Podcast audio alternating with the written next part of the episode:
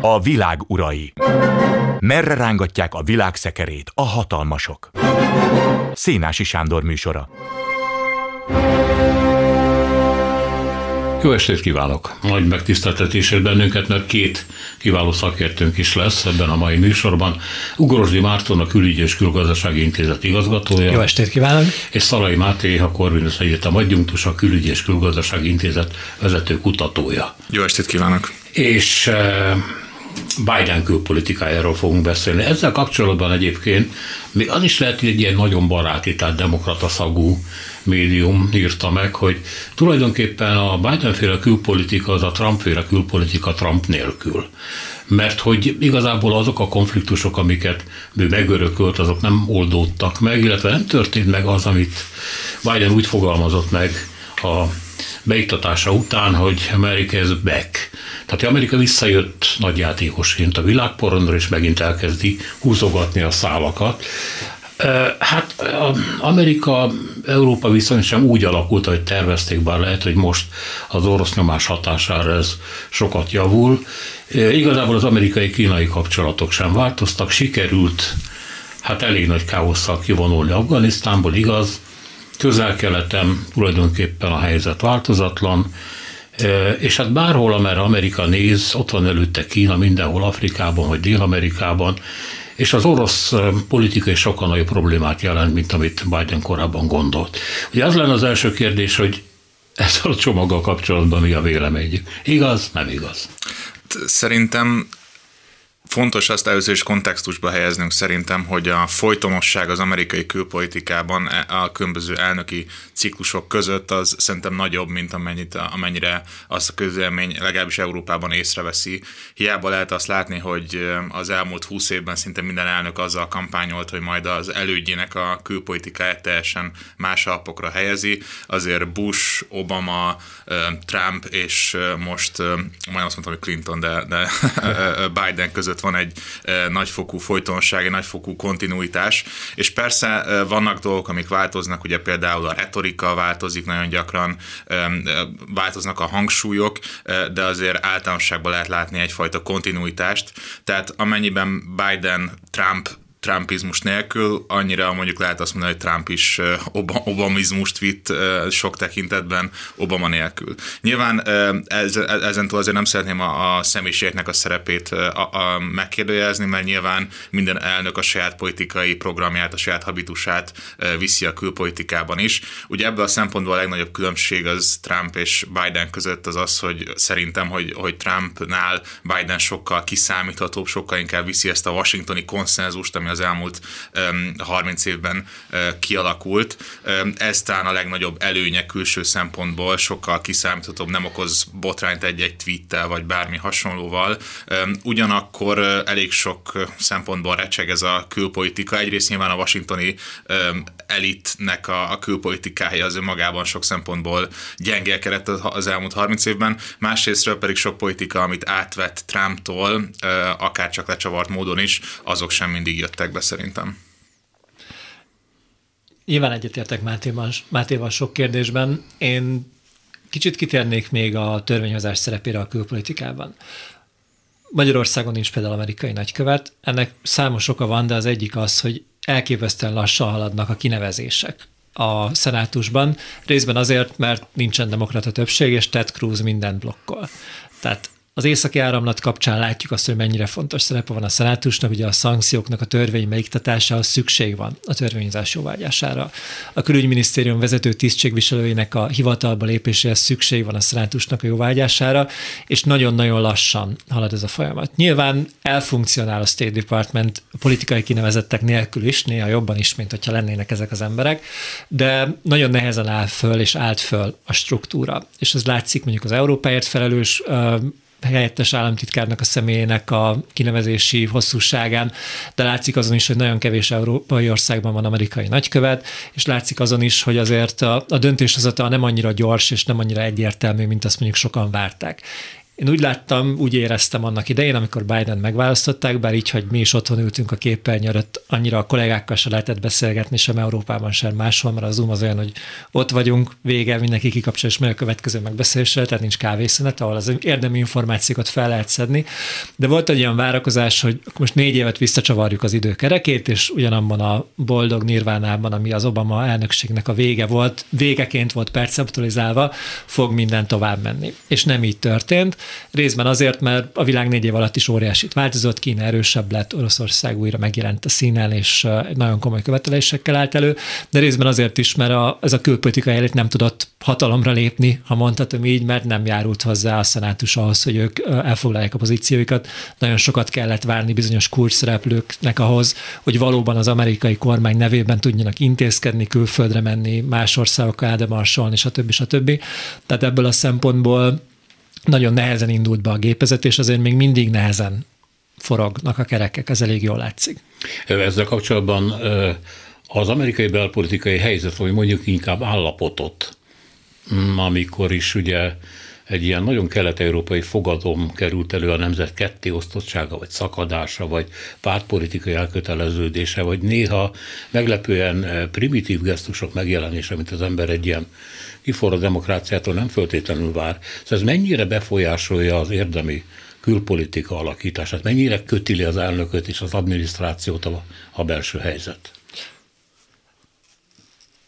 Nyilván mi kívülről látjuk az Egyesült Államokat, és mindig az az elvárás, hogy akkor oldják meg, avatkozzanak be, üssenek a csúnya fiúk fejre, stb. Mert ilyen hatékonyság kötődik hozzájuk még mindig. Igen, viszont ne felejtsük el, hogy az Egyesült Államok egy nagyon komoly közegészségügyi válságon ment keresztül az elmúlt másfél-két évben. Ugye a koronavírus járvány egészen hihetetlen áldozatokat követelt. Tehát ha megnézzük a statisztikákat, 10 millió számra látjuk az eseteket, nagyon sok a halott, és uh, nyilván ez megviselte az országot, és gazdasági téren is látjuk azt, hogy nagyon intenzív kormányzati beavatkozásra volt szükség, beindult a pénzjegynyomda, ennek következtében elindult az infláció,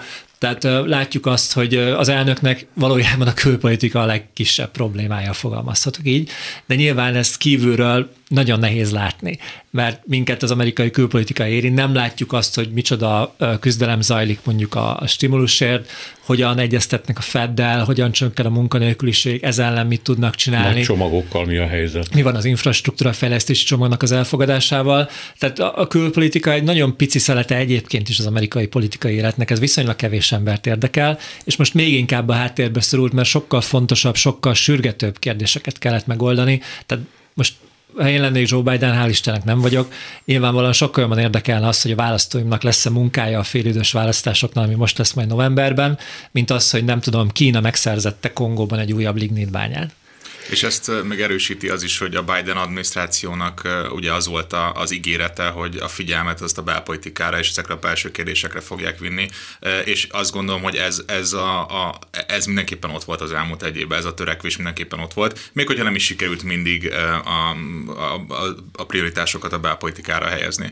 Ugye nyilván augusztus környékén Afganisztán, az afganisztáni kivonulás és az azt követő, vagy még az azelőtt kialakult helyzet, az lekötötte az amerikai közlemény figyelmét valamely ilyen mértékben, illetve hát most is azt lehet látni, hogy az ukrajnai helyzet azért dominálja a napirendet valamilyen mértékben, de mindenképpen lehet azt látni szerintem, hogy a kormányzat szerette volna a prioritást belpolitikára tenni, és hát szerintem ez egyébként európaiként is azt lehet mondani, hogy ez egy pozitív folyamat, akár a légicsapások számát néztem múltkor statisztikákkal kapcsolatban, és azért kell, hogy a légicsapások az elmúlt egy évben valami fele, fele akkor az szintre estek vissza, mint egy évvel korábban. Tehát Biden fele annyi légitámadást indított, mint Trump az utolsó évben, ami szerintem a legtöbb elemző pozitívnak értékeli. Bár itt is egyébként egy érdekes kontinuitás látható. Ha jól emlékszem, az első ilyen akció a Biden adminisztráció részéről Szíriában történt, nagyon hasonló körülmények között, mint azt Trump tette többször ilyen iráni támogatású miliciákkal szemben, és akkor rögtön már tavaly februárban föltették a kérdést az elemzők, hogy akkor mi változott pontosan itt a külpolitikában. Nem tudom, hogy mennyire tehető föl ez a kérdés igazából, mert hát mi a mérce. De mondjuk, ha egy korábbi időpontot tetszőlegeset veszünk, és a mait, akkor az Egyesült Államok szerepe a mérlegen a világpolitikában hol jelölhető ki? Tehát a befolyása ami szemmeláthatóan csökken még olyan közeli szövetségesekkel kapcsolatban is, mint korábbi korábbi nagyon szoros szövetség, mint Törökország vagy Szaudarábia, vagy éppen Izrael, ha már a közel-keletnél tartunk. És hát nagyon sok vitája volt a legutóbbi időben még Bidennek is mondjuk a német vezetéssel, mondjuk a északi nagy kettő ügyében, de más ügyekben is. Szóval mennyire számít az amerikai szó ma a világban? Én azt gondolom, hogy erre kettő választható, vagy két megközelítésből tudjuk megválaszolni ezt a kérdést. Az egyik az, hogyha elkezdjük nézni a számokat, hogy az amerikai gazdasági befolyás mekkora, mekkora az amerikai katonai jelenlét egy adott régióban, egy adott országban, illetve hogy a partnerországok, vagy akár az ellenfelek hogyan követ, vagy mennyire követik az amerikai kezdeményezéseket a nemzetközi szervezetekben, például mennyire vétózzák meg, stb. Ez az egyik irány. Ebből a szempontból szerintem azt mondhatjuk, hogy az amerikai túlerő a világ világpolitikában, vagy akár a hegemónia, hogyha használjuk ezt a kifejezést, az nem tűnt el teljesen, de láthatóan számszerűen csökken a mértéke. Még nem borult föl a világrend, de láthatóan az amerikai túlerő az folyamatosan csökken. Egy másik megközelítés az az, hogyha próbálunk jobban a politikai dinamikákra, illetve a más nagy, nagyhatalmi szereplőknek a be, benyomásait kutatni, és hát ebből a szempontból azt láthatjuk, hogy ami szerintem igazán drasztikus változás az az, hogy ezek a nagyhatalmak egyre kevésbé hiszik el az Egyesült Államokról, hogy képes megfordítani politikai folyamatokat, vagy dominálni politikai folyamatokat. És hát a hatalom természete az a nemzetközi politikában, hogy ahhoz, hogy működjön, ahhoz el kell hinnünk, hogy valakinek van hatalma. Hogyha nincs konkrétan, hogyha nincs ott konkrétan a kapacitások, de elhiszem az Egyesült Államokról, hogy már pedig egy nap alatt szét tud bombázni, akkor nem fogom nem fogok olyan döntéseket hozni, ami ellentétes az amerikai érdekekkel. Szerintem ez a lufi pukkat ki, vagy pukkat ki az elmúlt 5-10 évben. Két dologra reagálnék abból, amit Márté mondott. Az egyik az, hogy az amerikai túlerő arányaiban valóban kisebb, de az abszolút mértéke még ugyanakkora, mint eddig. Tehát ugyanannyi harckosi, repülőgép, repülőgép hordozó, atomfegyver, minden egyéb áll az Egyesült Államok rendelkezésére, de már nem annyira nyomasztó a fölénye mindenki máshoz képest, mert a kínaiak, az oroszok, mindenki más is fegyverkezik, és ez egy nagyon érdekes dinamika. A másik, szerintem, ami végtelen érdekes kérdés, amit másodszor említettél, hogy elhiszük-e azt, hogy az amerikaiak valóban oda fognak állni mögénk, mások mögé, hogyha eljön a perc. És valójában ez a mítosz, ez a hit, ez a dogma bukott meg, ha lehet így mondani tavaly, leglátványosabban Kabulban, de egyébként is. Én úgy gondolom, hogy ma nincsen olyan ország, ami az Egyesült Államok szövetséges vagy ellenfele lenne, aki azt gondolná, hogy száz százalékban el lehet hinni azt, amit Joe Biden mond, vagy a State Department nyilatkozik. Mert láttuk, Afganisztánban láttuk máshol, hogy nem szólnak. Egyedül csinálják, kiszámíthatatlanok adott esetben, bár te valóban sokkal kiszámíthatóbbak, mint Trump. És nagyon érdekes látni azt is, hogy az ukrán eset egy végtelenül, nagyon, végtelen jó eset tanulmány ebből a szempontból. Az amerikaiak többször elmondták, hogy persze Kievben toljátok, álljatok ellen az oroszoknak, de egyébként nem fogunk segíteni, hogyha baj van. Egyetlen amerikai katona sem fog jönni Harkovba, hogy megmentsen titeket. Ezt számtalanszor elmondták nekik a legutolsó NATO csúcs találkozón, amikor ott volt az Zelenszky, és Stoltenberg elmondta, hogy Ukrajna nem NATO tagállam rájuk, az ötös cikke a kollektív védelem elve nem vonatkozik. És nagyon érdekes ebből a szempontból, hogy vannak olyan kormányok, például az ukrán, ami még mindig elhiszi azt az amerikai ígéretet, hogy, hogy, vele, hogy velük vannak. És úgy is viselkedik ebben a virtuális homokozóban, amit nevezzünk most Kelet-Európának, a, ugye a sokkal nagyobb óvodással szemben a, a homokozóban, mint hogyha mögötte ott állna legalábbis az óvónéni, vagy bárki más, miközben az óvónéni többször elmondta, hogy aranyos vagy, csináljad, de hogyha eljön a perc, nem fogok segíteni. Nem nagyon tehet mást az ukrán vezetés, mert a legalitását, a, vagy annak egy részét a nyugathoz kötötte. Nyugati barátaink itt állnak mögöttünk, mi azért mi vagyunk jók nektek, mert mi vagyunk velük jóban és mi vagyunk azok, akik megvédjük az ukrán hazát az oroszoktól. Meg hát ebbe persze van egy kis zsarolás is, nem? Hogy így több pénzhez lehet jutni, már bocsánat, lehet, hogy ez nagyon cinikus. Egy fenyegetett országról ezt mondani. Szerintem egyáltalán nem cinikus a történelem, tei van ilyen példákkal. Azért a hidegháborús konfliktusokra, hogyha gondolunk, hát a észak-koreaiak, dél-koreaiak persze voltak elkötelezett kommunisták, meg kapitalisták, meg minden, de azért a nap végén a legtöbb uh, szereplőt az mozgatta, hogy hogyan tud támogatást szerezni a nagyhatalmaktól. Ugye ez sokat uh, idézik, hogy például az észak-vietnámi kommunista vezetőknek egy része még pár évvel a konfliktus előtt leveleket írt a Fehérháznak, hogy, hogy mutassák be, hogy milyen szuper nemzeti függetlenségi törekvéseik vannak a helyszínen, és akkor tíz év múlva mégis háborúba keveredtek egymással. Tehát szerintem ez egyáltalán nem cinikus hozzáállás, hát így működik a kis állami perspektívában a nagyhatalmi politika. Igaz, hogy nem vesztek föl, de hát akkor legalább adjatok pénzt, támogatást. Na jó, van itt valami, mindeket megemlítették azt, hogy, azt, hogy valami mennyire létezik, az nagyban függ attól, hogy mennyire hisznek benne, hogy létezik. És ez a létező valami, ez a második világháború után a liberális demokrácia amerikai formája volt, ennek mindenféle vonzatával, amit lehet gúnyosan megemlíteni a kólát, meg a hollywoodi gicsfilmeket, de ezek egy tömegkulturális termékek, amik hozzátartoztak ehhez, meg hát az amerikai álom nevű, valójában nyilván soha nem működő, igazából nem működő projekthez. És Afganisztán kapcsán, a kivonulás kapcsán vagy a kizuhanás kapcsán, eh, mondta sok szakértő, hogy a világ azt értette meg, hogy ez nincs. Tehát ez az amerikai exporttermék, ez nem működik. Lehet, hogy működött Németországban, Japánban, de a világban ma már nem működik. Íme itt van Afganisztán, 20 év alatt nem értek el benne semmit. Ami nem teljesen igaz, de nagyrészt igen.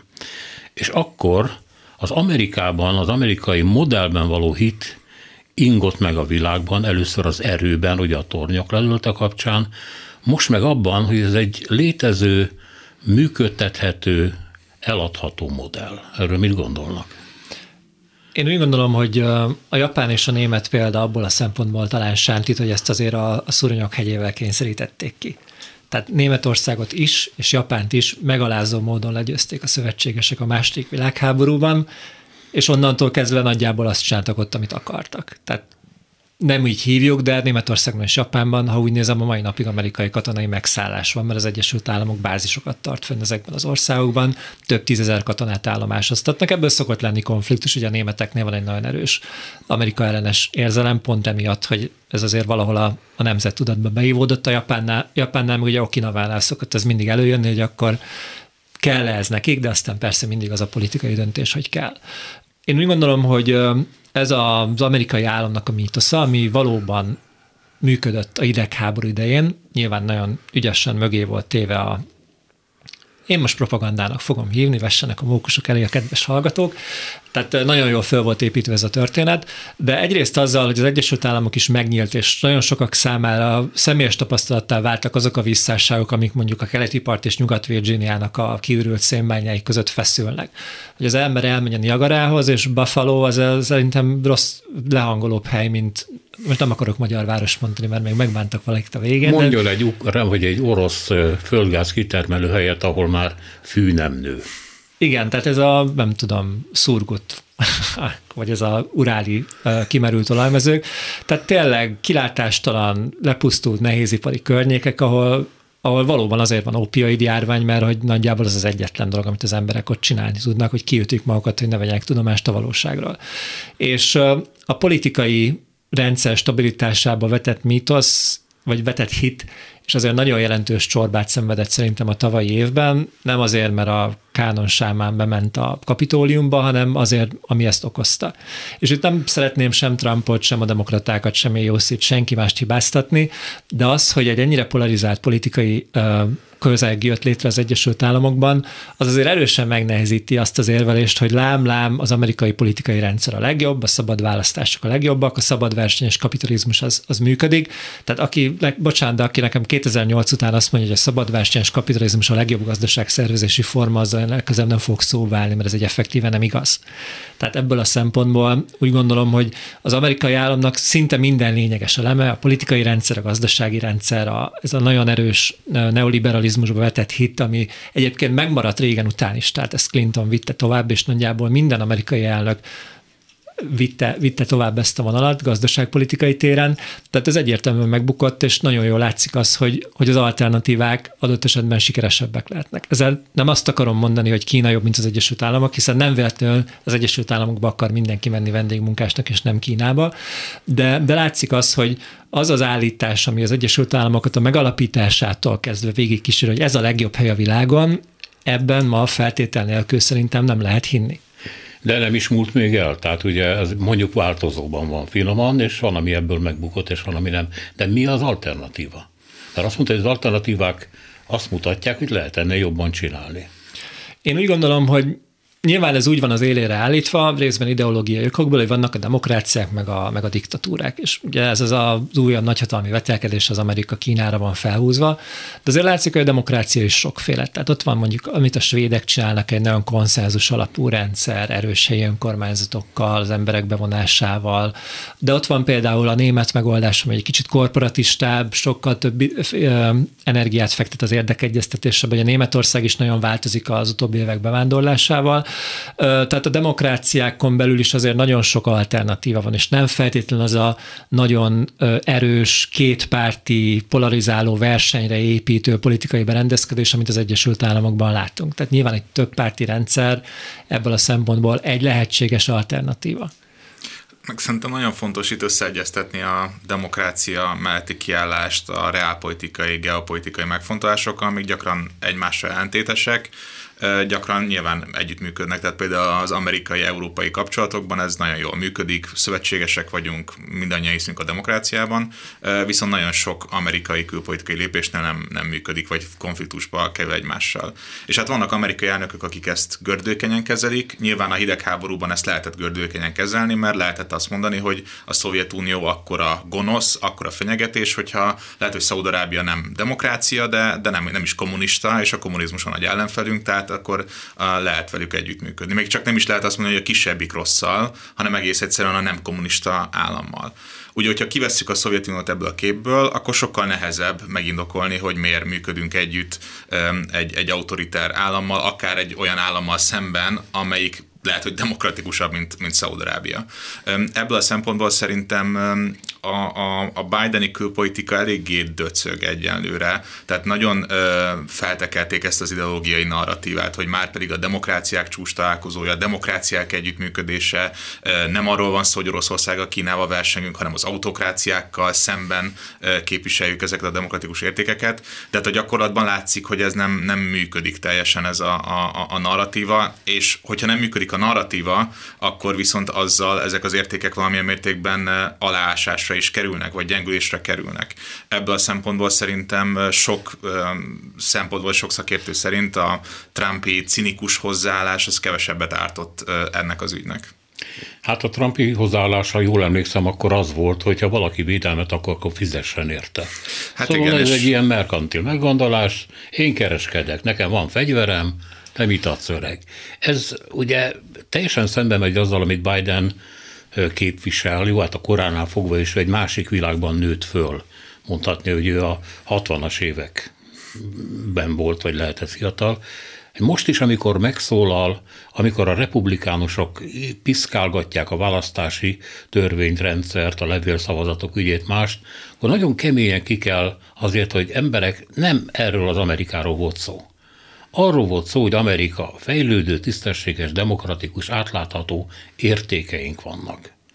És úgy azt gondoltam, hogy ez az öreg ember, ez nagyon kétségbe esetten kiabál valami után, ami talán illan és foszlik szét, de ő mond valamit, ami érvényes. Hát ezzel szemben mi az, ami érvényes? A szétesés?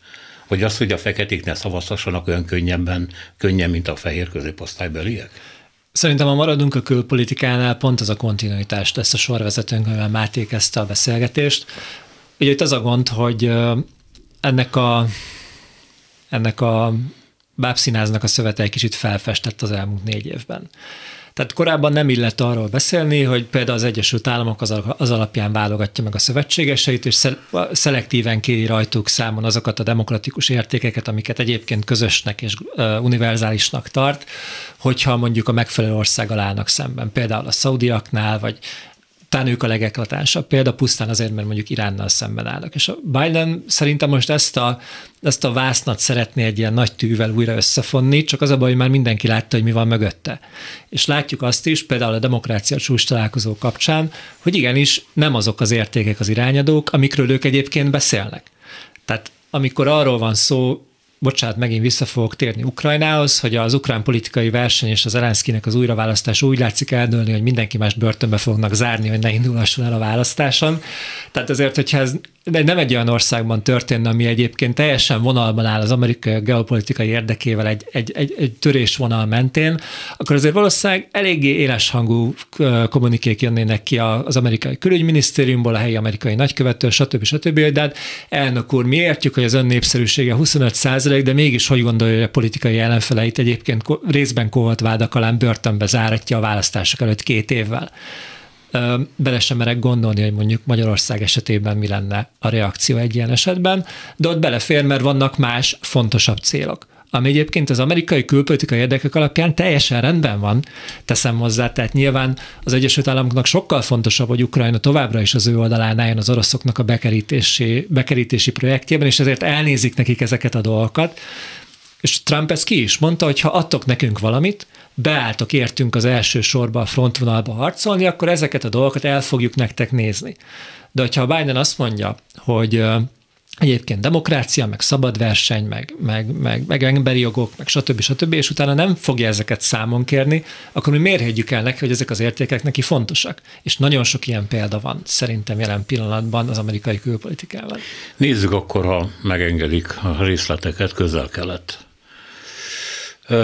Ott ugye egy nagyon gyümölcsöző, sok tekintetben hasznot is hozó együttműködés folyt Trump, meg Netanyahu akkori Izrael miniszterelnök között, amit Biden azért ennyire mélyen nem vállalt föl, és mint a leálltak volna aztán ezek a dolgok. A hozadékra ugye a öbölmenti országok kialakított Ábrahám terv vagy éppen a Marokkóval kialakítandó jó kapcsolat, mindenképpen üdvözölni kell, hogyha együttműködnek, és nem egymást bombázzák. De itt is megjelentek a kínaiak nagyon keményen, és úgy tűnik az oroszok is. Tehát most itt Amerika hogy van jelen? Kivonulóban, vagy az ajtófélfát még fogja és visszanéz, vagy mit csinál?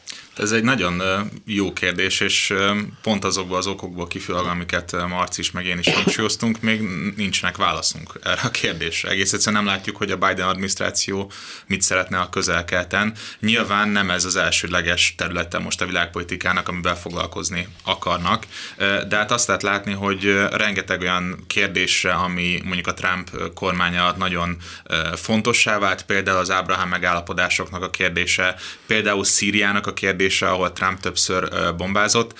Ezekben a kérdésekben a, a Biden adminisztráció nem nyilvánított érdemben véleményt. Ami nem feltétlenül baj egyébként, vagy a szíriai szereplők el vannak, anélkül, hogy az amerikaiak nem beszélnek róluk, de például a marokkói kormány már, már várja azt a választ, hogy akkor az a, az a megállapodás, amit még a Trump kormányjal politikai értelemben letárgyaltak, mi szerint azért cserébe, hogy elismerik Izraelt, a nyugat-szaharai konfliktusban melléjük állnak az amerikaiak, nem tudják, hogy ez, még a, ez a megállapodás még éle. Emiatt nyilván van egy kiszámíthatatlanság és egy ilyen, egy ilyen fásult várakozás. A fásultságot azért mondom, mert azért elég sokan cinikusak a térségben, tehát nem várnak olyan nagyon forradalmi változásokat. Ugye az egyetlen portfólió, ami fontos a Biden adminisztráció számára a térségben, az az iráni nukleáris tárgyalásoknak a, a kérdése, amiből már talán 7-8 forduló volt tavaly május óta. Látható, hogy az Egyesült Államok viszi tovább a, a korábbi obamai külpolitikát, nem véletlen nyilván, mert Biden ennek a kormánynak az alelnöke volt, és ő maga is részt vett a tárgyalásokban Iránnal, és itt megpróbálják kicsit aláásni, vagy hát megkérdezni a Trumpi örökséget, vagyis ezt a, az agresszív hozzáállást Iránnal szemben, de hát azt lehet látni, hogy, hogy annak ellenére, hogy ki akarnak bújni a Trumpi árnyékból, nem tudnak kibújni, mert a tárgyalások nem nagyon jutnak egyre a kettőre két havonta följönnek a plegykák Twitteren, hogy na most mindjárt meg lesz egy megállapodás, de még nincs semmi. Másrésztről pedig, amíg nincs megállapodás, addig folytatják azt a nyomásgyakorlási politikát, amit, amit Trump kezdett el, hiszen a szankciók jelentős részét, amiket ki, kivetettek Iránra, azokat ugyanúgy hagyják folyni. Tehát ebből a szempontból nagy változás itt nincs. Ugye ez kapcsolódóan még a, a választási kampányban előkerült a jemeni kérdés, amikor is az amerikai köz közvélemény egy része nagyon rossz néven vette azt, hogy az amerikaiak támogatják a, a szaudi beavatkozást Jemenben, hiszen itt már egy évek óta tartó polgárháború van, ahol a szaudiak az emberi jogokat nem prioritásként kezelő tevékenységet Ó, jó, jó folytatnak. Volt, és és, és az amerikaiak ebbe, ebbe segítséget adtak nekik. Hát Biden nem akarja megadni ezt a segítséget, egyébként már Trump is korlátozta ennek a mértékét, de nem adott semmilyen választ arra, hogy akkor Jemennel mit kezdjenek a, a, felek. És ebből a szempontból azt gondolom, hogy nincs, nincsenek még válaszaink ezekre a kérdésekre, nincs, gyanítom a következő három évben azért valami lesz, de, de a, a félidős választásokig nem hiszem, hogy ez prioritást fog elvezni. És mi van ezzel a hármassal? Ugye Izrael, Szaudarábia, Amerika, ez még létezik? Hát ezt a Veje kovácsolta össze, hát nem tudom, mennyire erős kapcsokkal, akkor úgy tűnt, hogy van. Hát valamennyire van, már csak azért is, mert az izraeli-szaudi kapcsolat az, az, az amerikaiak nélkül is működik. Ugye ennek elsősorban biztonságpolitikai okai vannak, mindkét fél szeretné az iráni befolyást visszaszorítani, illetve mindkét fél szeretné az Irán által támogatott miliciákat, Irán által támogatott politikai szereplőket szintén visszaszorítani a helyi kontextusban, tehát Libanonban, Palesztinában, stb. Ugye a másik dimenzió ebben egy erős gazdaságdimenzió, Szaudarábiában és a többi öbölmenti államban nagyon nagy gazdaság gazdasági reformok történnek, éppen ugye mindenki le akar jönni az olajbevételekről és, és diversifikálni a gazdaságát. Ebben az izraeli high-tech iparágak, az izraeli tőke nagyon fontos szerepet játszhat. Önmagában ez a két motiváció elég ahhoz, hogy az izraeliek és a szaudiak, ha nem is nyíltan, de a háttérben, ugye most már az emírségeken keresztül, Bahreinen keresztül, de akár Egyiptomon keresztül együtt tudjanak működni. Az amerikaiak pedig támogatják ezt a folyamatot, és biztos vagyok benne, hogy mondjuk a, a titkosszolgálati együttműködés az, az, az kiváló a három ország között, hogyha e, közös fenyegetésekről van szó. Egyáltalán léteznek-e a különféle térségekre, problémákra kidolgozott Bideni vagy Blinkeni tervek? Mert itt valahogy úgy tűnik, ahogy ön beszélt erről, hogy ott ülnek és nem tudják pontosan, hogy mit csináljanak, mint erről korábban hogy nem gondolkodtak volna. Kicsit valóban, mint a hiányozna egy ilyen nagy vízió, hogy hogyan kellene kinézni a világnak itt 2022-ben az amerikai érdekek szerint. Szerintem ez valahol jelzi az amerikai stratégiai gondolkodásnak a válságát is, hogy nem úgy reagálnak mondjuk a kínai kihívásra, hogy akkor mi azt csináljuk, és a kínaiaknak majd úgyis muszáj lesz alkalmazkodni hozzá, mert mi vagyunk az erősebbek, hanem reaktívan közelítik ezt a dolgot. Tehát ha a kínák elkezdenek piszkálni Tajvant, akkor mondjuk oda küldnek egy kongresszusi delegációt, összehoznak egy védelmi egyezményt Indiával, Ausztráliával, Japánnal és az Egyesült Államokkal. Tehát a kezdeményezés, mint hogyha nem az amerikai oldalon lenne. Ez nagyon jó kérdés, hogy miért van így, erre én nem biztos, hogy most tudok válaszolni, de úgy sejtem, hogy részben azért, mert elveszett ez a politikai kivételesség mítosz, hogy az amerikaiak megmondják, és az úgy lesz, ez kiad a külpolitikára is. Tehát ugyanúgy, ahogy a, egyébként a demokrata párton belül is látunk egy egy radikálisabb, progresszívebb, szélsőségesebb baloldali narratívát a fiatal képviselőknél, akik abszolút más állásponton vannak, mint mondjuk a Biden-féle nagyöregek, nevezzük őket így, mint mondjuk Nancy Pelosi-t lehetne meg ide sorolni, vagy akár Kamala harris is a középgenerációból hogy egyáltalán van-e dolga Amerikának a világban, erről a demokrata párton belül nem feltétlenül van konszenzus. És látjuk azt, hogy a, szerintem a védelmi miniszternek a kinevezése volt ennek az állatorvosi lova, hogy találtak egy nagyon jó jelöltet, fehér nő volt, és ez volt a baja, mert nem volt egy kisebbség, és akkor találni kellett valaki mást, aki ezeknek a progresszív képviselőknek is megfelel, mert a végső soron nők fognak szavazni a beiktatásáról legnagyobb tiszteletem mellett azt kell mondjam, hogy ez azért nem az meritokratikus megközelítést, amit Amerikában láttunk, hogy a legjobb emberek kerüljenek a leginkább felelős pozíciókba, nem mindenféle egyéb szempontok jönnek be.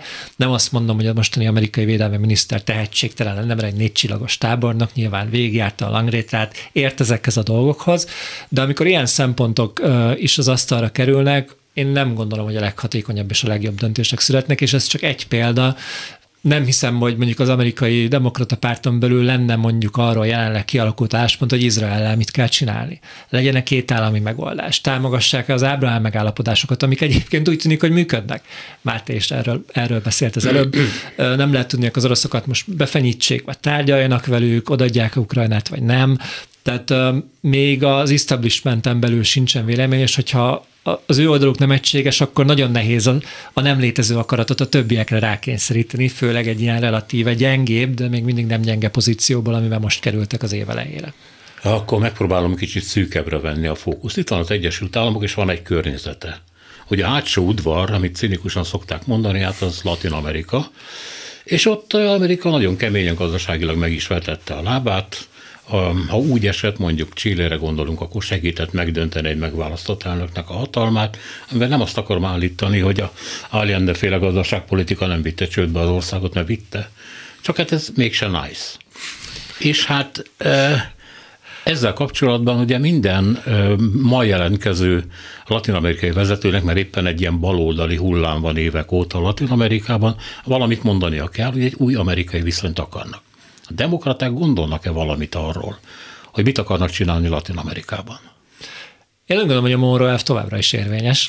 Uh, igaz, az amerikaiak tagadják, hogy ez bárki más is alkalmazhatná például az oroszok a saját szomszédságukban. Tehát ez a közel külföld. Igen, néven. tehát a kivételesség tudott, az itt is megvan.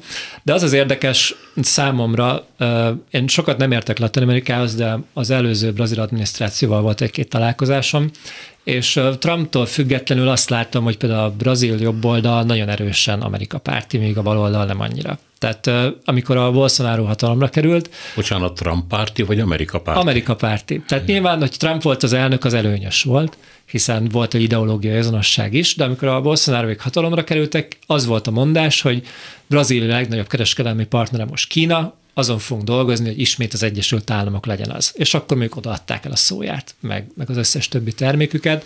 Tehát lehet ennek egy ilyen ideológiai jelentősége. De látjuk azt, hogy az Egyesült Államok továbbra is nyakig ott van a kolumbiai uh, kormány mögött, a, a különféle gerillákkal szembeni fellépésnél. Ugyanakkor mondjuk Venezuela kapcsán nem teszi annyira oda magát, pedig hogyha, bocsánat, így mondom, van olyan baloldali politika, ami tönkretett egy országot, az Venezuelában van. Uh, tehát kicsit szabad folyást engednek a dolgok, de úgy tűnik, hogy a legfontosabb kérdésekben azért itt is a kontinuitása meghatározó. Érdekes volt látni, vannak ezek a a migráns karavánnak hívják a hazai sajtóban ezeket a nagyon látványos amerikai határhoz felvonulunk és döngetjük az ajtót, hogy engedjenek be. Bidenék ugyanúgy nem engednek be senkit. Ugyanúgy áll a szöges drót, ugyanúgy ott állnak a, a CBP-nek az emberek a túloldalon, ugyanúgy ott van a kezükben a, a gépkarabély, és nem fogadnak be több illegális bevándorlót Mexikón keresztül egész Latin Amerikából pusztán azért, mert egy demokrata az elnök. Viszont megfenyítik azt a lovas nem is tudom, még határvadászt, aki korbáccsal verte a folyóból a partra szállók. Igen. Az igen, nem de, biztos, hogy probléma, de igen. Ez biztos, hogy probléma, csak azt akarom mondani, hogy utána a partra szállót mégiscsak visszaküldték, ugye? Persze.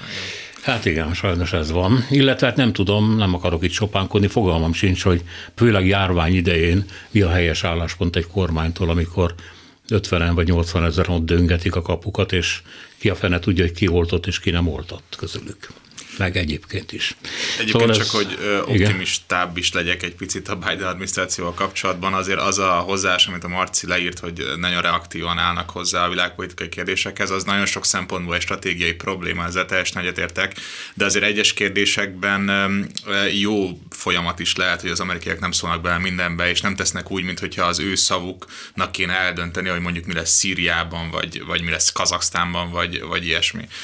És igazából ebből a szempontból igazából szerintem az is érthető, hogy az a folyamat, amit, amit leírunk nagyon sokan, hogy az oroszok és a kínaiak a világ különböző régióban erősítik a jelenlétüket, ez nem feltétlenül baj az Egyesült Államoknak sem. Tehát például ugye most említettem Szíriát, az, hogyha az oroszoknak megnő a, a jelentőség Szíriában, és hozzájárulnak a helyzet stabilizációjához, akkor lehet, hogy az amerikaiak nem fogják vállon veregetni az orosz kormányt, hogy jól csináltátok, de mégis nekik az egy pozitív folyamat, hogy nem nekik kell ezt megcsinálni. Stratégiai kérdésekben az, hogy ne legyen terrorizmus Szíriában, és az, hogy ne legyen egy hatalmas uh, migrációs nyomás Európa felé, ebben is egyetértenek, akkor miért ne az oroszok vállalják ennek a költségeit? Tehát azt gondolom, hogy ebben a versengésben azért vannak pozitív uh, folyamatok is, még ebben az amerikai reaktív hozzáásban is vannak pozitív folyamatok, akár nekünk európaiaknak, de akár maguknak az amerikaiaknak is. Ha nagyon gyorsan még közbeszólatok, most valamiért úgy alakult, hogy az amerikai-afrikai kapcsolatokról kellett írnom egy könyvfejezetet, úgyhogy most már nagyon minimálisan tudok róla valamit. És ott az az érdekes, hogy már amerikai oldalon is megjelent ez a gondolkodás, hogy nem biztos, hogy ki, baj az, hogy Kína megjelenik Afrikában, mert akkor ők is érdekeltél válnak abban, hogy ez a hely egy jó hely legyen, ahol lehet üzletet kötni, lehet befektetni, nincsen két évente polgárháború, ami veszélyeztetni mondjuk a kínai, a kínai bányákat, vagy a vasútvonalakat, vagy bármi mást És igazából szerintem ez az egyik érdekes kérdés, hogyha kicsit majd áttevezünk az amerikai-kínai kapcsolatokra is, gondolom ez is szóba fog kerülni, hogy a kínaiak ugye most kicsit freeride a nemzetközi rendszert abból a szempontból, hogy élvezik annak a hasznait, de nem viselik a költségeit, hiszen az Egyesült Államok továbbra is a világ csendőre, akinek mindenhol ott kell lenni, hogyha bármi történik, Kazaksztántól, Argentinán keresztül, nem tudom, a közép-afrikai köztársaságig. És én úgy gondolom, hogy el fog jönni ez a pillanat, hogyha a kínaiak komolyan gondolják azt, hogy ők második számú hatalomként fel akarnak nőni az Egyesült Államok, vagy igenis, nekik is az lesz az érdekük, a befektetéseik miatt is, hogy mondjuk a Kongói Demokratikus Köztársaságban, ha így hívják most, ne legyen polgárháború, mert az az ő közvetlen gazdasági érdekeiket is veszélyeztetni fogja, és akkor nyilván majd a világban lévő általános konfliktus mennyiség így csökkenthető lesz, hogyha a felek nek konkrét anyagi érdeke fűződik majd ahhoz, hogy ne feltétlenül legyen minden másik héten polgárháború minden afrikai országban. Lehet, Bocsánat, ez lesz, nagyon nem, lehet, hogy így lesz, és hatékonyan fizetik le a, a korrupt helyi eliteket a kínaiak, mint hogy teszik egyébként persze ők is, de a, Afrikában terjedő Kína ellenesség azonban a munkakörülmények, az alacsony pénzek, meg a bánásmód, a valami nagyon furcsa kínai gőg miatt, legalábbis nekem több Afrika kutató mondta, hogy ez egyre inkább érezhető. Ha úgy tetszik, akkor egy új Amerika ellenesség születik, csak ezt most kínai ellenességnek nevezzük. De beszéljünk akkor Kínáról. Volt -e esélye Bidennek arra, hogy, hogy egy másfajta egyáltalán egy modus vivendit harcoljon ki Kínával kapcsolatban. Elszúrt ebben az esetben bármit is Trump, mert ugye nem látunk változást. A kihívás jellege ugyanaz, mint két éve volt, és négy éve volt, és tíz éve is volt. Tehát láttunk egy nagyon erősen feljövő Kínát, ami elsősorban a gazdaság erején keresztül fenyegeti ezt a ezt a konstruált amerikai hegemon pozíciót.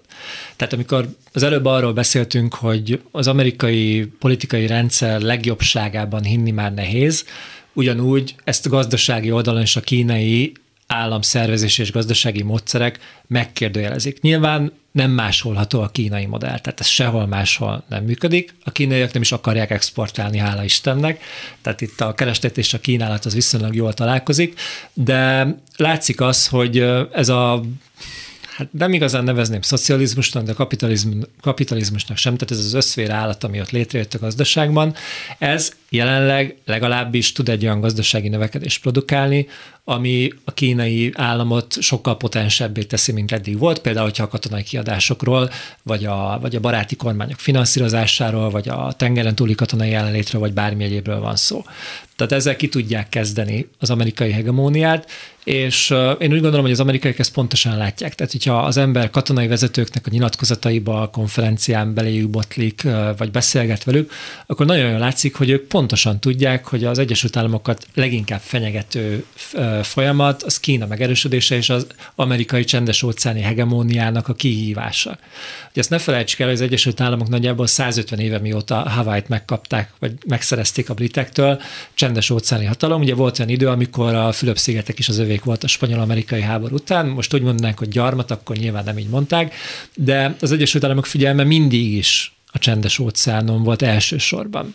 És ezen a legérzékenyebb területen, ahol számtalan gazdasági, politikai érdekük van, jelent meg egy olyan kihívó, aki, amilyen hasonló a Szovjetunióhoz abból a szempontból, hogy hihetően, plauzibilisen és egyébként vasban mérve is egy komoly fenyegetést jelent.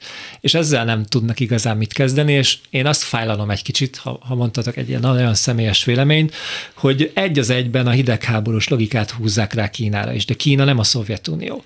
Kína nem mondja azt, hogy ő a kínai típusú kommunizmust, bocsánat, hogy legyilkolom ezt a kifejezést, mert nyilván a kínai kommunizmus sem feltétlenül az, a, amit amit a, a szó alatt értünk. Tehát Kína nem egy olyan jellegű expanzióban van, mint a Szovjetunió volt. Nyilván ők is, ők is ki akarják terjeszteni a befolyásokat, de nem akarnak olyan csatlós államokat ö, létrehozni, mint mondjuk a Szovjetunió akart a saját befolyási vezeteiben. Hát és én még azt hozzátenem, hogy nem csak Kína, nem a Szovjetunió, de a mai világpolitika sem olyan, mint 1948-ban volt, tehát nyilvánvalóan a nemzetközi rendszer jellege megváltozott. A hidegháború alapvető kifejezései, mint a feltartóztatás, visszaszorítás szerintem értelmezhetetlenek ebben a globalizált világban. Most például Európa, ami nyilván az Egyesült Államok szövetségese, mégiscsak Kína kérdésében teljesen más állásponton van, ugye főleg gazdasági érdek miatt. Akkor most Európa hova tartozik? Nyilván egy hidegháborús logikával nem tudjuk meghúzni ezeket a tömböket. Igen, és hát akkor eljutottunk ahhoz, hogy Oroszország viszont Szovjetunió-e még, vagy egészen másként kéne kezelni.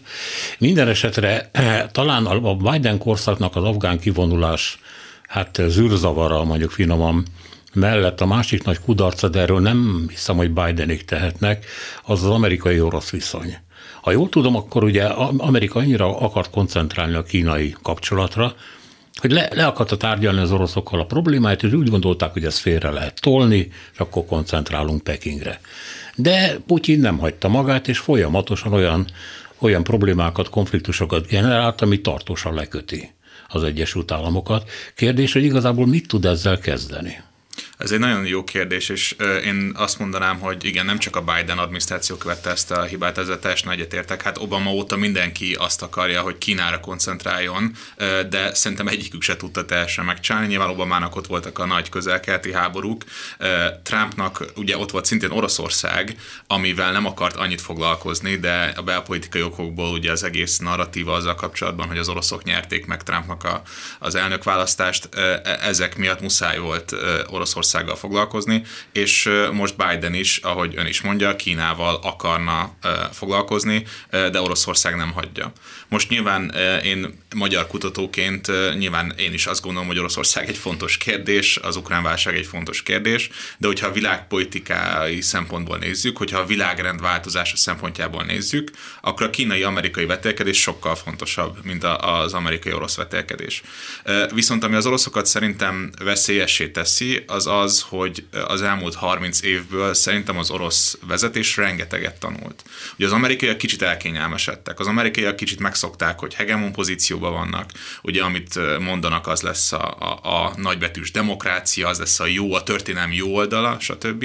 És ehhez képest ugye az oroszok ezt a 30 évet arra használták fel, hogy tanultak nem csak a saját hibáikból, főleg nem a saját hibáikból, hanem az amerikai hibákból, illetve azoknak a szereplőknek a sikereiből, akik az Egyesült Államokkal szemben elértek valamit. Ugye például a különböző iraki eh, miliciáktól vagy iraki szereplőktől megtanulták, hogy egy ilyen hibrid eh, eh, hadviselési móddal sokkal nagyobb problémát lehet okozni az Egyesült Államoknak, mint egy konvencionális hadviselés alapján. Lásd Donbass és Luhansk. Így igen. van. És nagyon ügyesen tanultak állami és nem állami szereplőktől az oroszok. Szerintem erre az innovációra, mert szerintem ezt nevezhetjük innovációnak orosz részről, erre az innovációra az amerikaiak nem tudtak még választ adni. És nagyon gyakran egyébként beleesnek az oroszok hibájába, vagy az oroszok által fel, felépített csapdába, amikor amikor, amikor kijátszák a kártyáikat, mint most Ukrajna kapcsán, és ahogy a Marci is említette, bemondják a kamerába, hogy már pedig nem fogunk küldeni Ukrajnába amerikai katonákat. Ugye ezzel olyan, mint most kártyáznánk, nekem lenne egy nagyon erős lapom, és akkor szólnék, hogy hát ezt a lapot nem fogom kijátszani. Ezen túl nagyon nehéz attól félni, hogy akkor én engem le lehet győzni ebben, a, vagy hogy nagyon nehéz abban győzni, hogy, vagy nagyon nehéz abban hinni, hogy én le fogok győzni mindenkit ebben a játékban. Igen. Szerintem ott van egy nagy mismatch a, itt akár az európai gondolkodásban is, hogy azt hiszük, hogy Ukrajna fontos az Egyesült Államoknak. De Márti és az előbb elmagyarázta, hogy miért nem, hiszen Kína az igazán fontos. Viszont az oroszoknak ez egy létfontosságú terület. Tehát kicsit olyan ez a meccs, hogy nyilván az Egyesült Államoknak a katonai, gazdasági, politikai erejével nem lehet felvenni a harcot, hogyha egy az egyben állunk szembe egymással, de az amerikaiak többször deklarálták, hogy ebben a meccsben ők hátrakötött kézzel fognak játszani. És ugye így az oroszok relatív erőförenyt tudnak kialakítani bizonyos területeken. Nem az egészben, bizonyos területeken. Tehát amikor azt látjuk, hogy teszem az százezer orosz katona van az orosz-ukrán határon, és a másik oldalon meg egyetlen amerikai sincs, és nem is lesz. Tehát innentől kezdve nyilván mindenki elkezd számolni, hogy hogyha esetleg mégis úgy alakulna, hogy itt bármiféle pitty kialakul, akkor annak mi lesz a végeredménye. És egyébként szerintem az oroszok pontosan tudják, hogy ez, ez egy olyan kártya, amit nem kell kijátszani, mert adott esetben a, az ukrán vezetésnek a bizonytalanságban tartása az, az, az ki fogja kényszeríteni azokat a hibákat, amik mondjuk a, az ottani vezetés meggyengüléséhez, összeomlásához, előrehozott választáshoz, bármi máshoz vezetnek. Tehát én nagyon szkeptikus vagyok egyébként, és tudom, hogy ezzel kisebbségben vagyok, hogy akkor holnap vagy holnap után fog kitörni az orosz-ukrán háború. Szerintem nem fog, mert az oroszoknak nem érdekel. Sokkal, sokkal jobb nekik az, hogy lebegtetik ezt, hogy lesz-e invázió, mert az, mert az ukránok addig nem tudnak semmi mással foglalkozni. Na de meddig? Hát ebbe bele lehet fáradni. Az ember azt gondolja, hogy nem lehetséges, hogy Putyin beragadt a saját helyzetébe. Ugye mindig olvastam régen egy könyvet, nem tudom már mi volt a címe elnézést, ami arról szólt, hogy a Müncheni konferencia az jó döntés volt vagy nem jó döntés volt, és ugye az volt a, a brit érvel, a francia érvelés, hogy akkor időt nyerünk ahhoz, hogy erősebbek legyünk majd hogy az elkerülhetetlen mhm. háborúban. Azzal nem számolt senki, hogy ugyanez az idő a németek rendelkezésére is fog állni, és hát a németek fegyverkeztek, mint állat, és utána láttuk, hogy mi történt.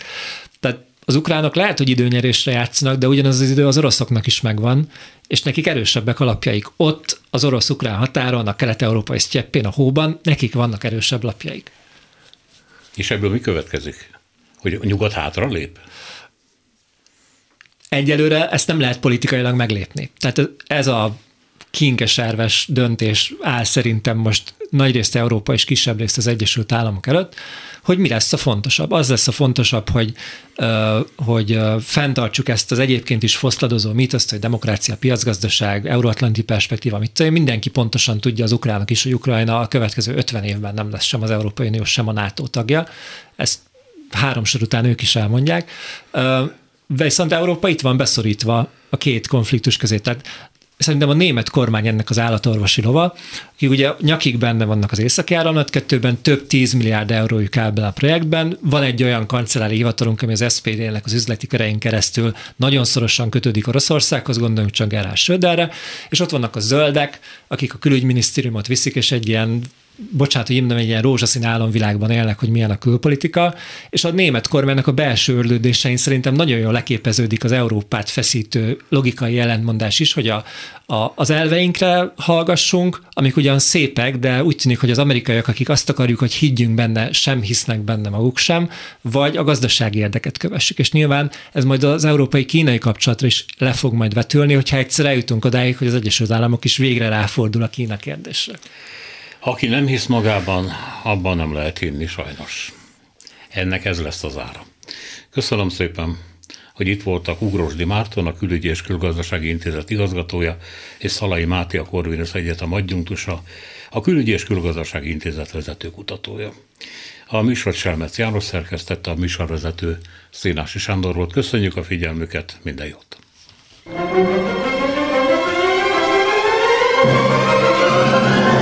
A Világ Urai című műsorunkat és Szénási Sándor műsorvezetőt hallották.